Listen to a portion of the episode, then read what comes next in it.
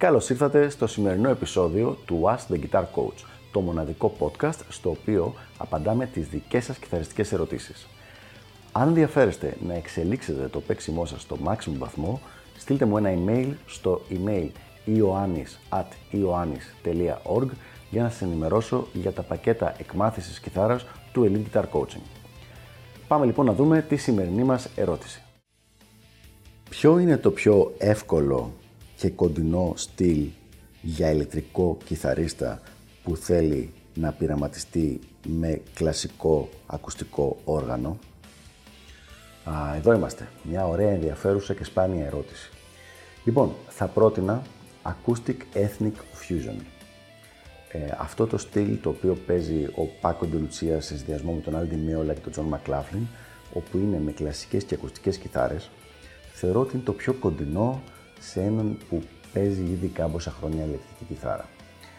Για ποιο λόγο συμβαίνει τώρα αυτό; Νούμερο 1. Χρησιμοποιούν πένες. Τουλάχιστον οι δύο από τους τρεις χρησιμοποιούν πένες. Και άλλοι καλλιτέχνες όπως είναι ο Τζέσι Κουκ, όπως είναι πάρα, πάρα πολλοί καλλιτέχνες, πάλι χρησιμοποιούν πένα στο παίξιμο. Ήδη λοιπόν αυτό είναι ένα μεγάλο πλεονέκτημα γιατί σημαίνει ότι ο κιθαρίστας, ο ηλεκτρικός κιθαρίστας που πάει να μεταφερθεί σε αυτό το στυλ και να μάθει και αυτό δεν χρειάζεται να πετάξει ολόκληρο το δεξί του χέρι και να ξαναμάθει να παίζει από την αρχή με δάχτυλα. Ήδη λοιπόν αυτό είναι ένα αρκετά μεγάλο πλεονέκτημα.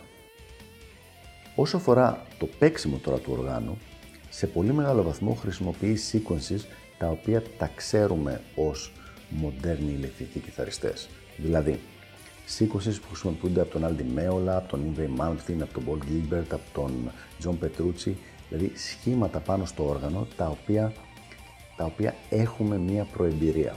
Άρα λοιπόν, σε αντίθεση με το αν ένας κλασικός, ένας ηλεκτρικός κιθαρίστας έπιανε ένα κομμάτι κλασικής κιθάρας όπου όλα θα του φαινόντουσαν περίεργα,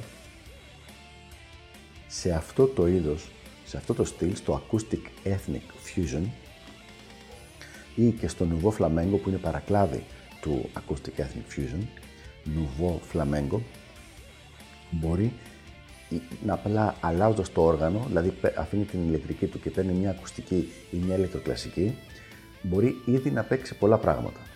Μεγάλο λοιπόν πλεονέκτημα εκεί.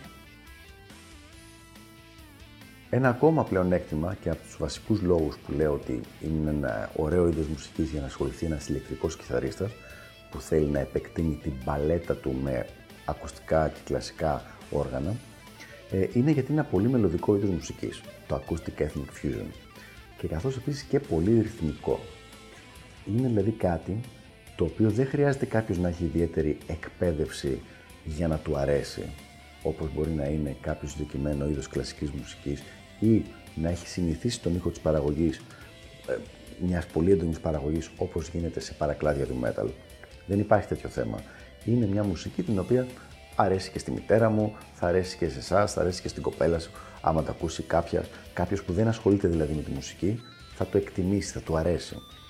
Οπότε για αυτούς τους λόγους θα έλεγα ότι το πιο κοντινό στυλ θα ήταν αυτό. Acoustic Ethnic Fusion ή σαν να το κάνουμε ακόμα πιο συγκεκριμένο το Nouveau Flamenco. Αν ψάχνετε τις λέξεις λοιπόν αυτές στο Google θα σας βγάλει τους πιο σημαντικούς ε, καλλιτέχνες. Στο Acoustic Ethnic Fusion είναι ο Strunzen Farah, είναι σίγουρα το acoustic trio Aldimero, John McLaughlin, Paco de Lucia. Ο Aldimero έχει πάρα πολύ και μόνος του πάρα πολλά κομμάτια σε αυτό το στυλ.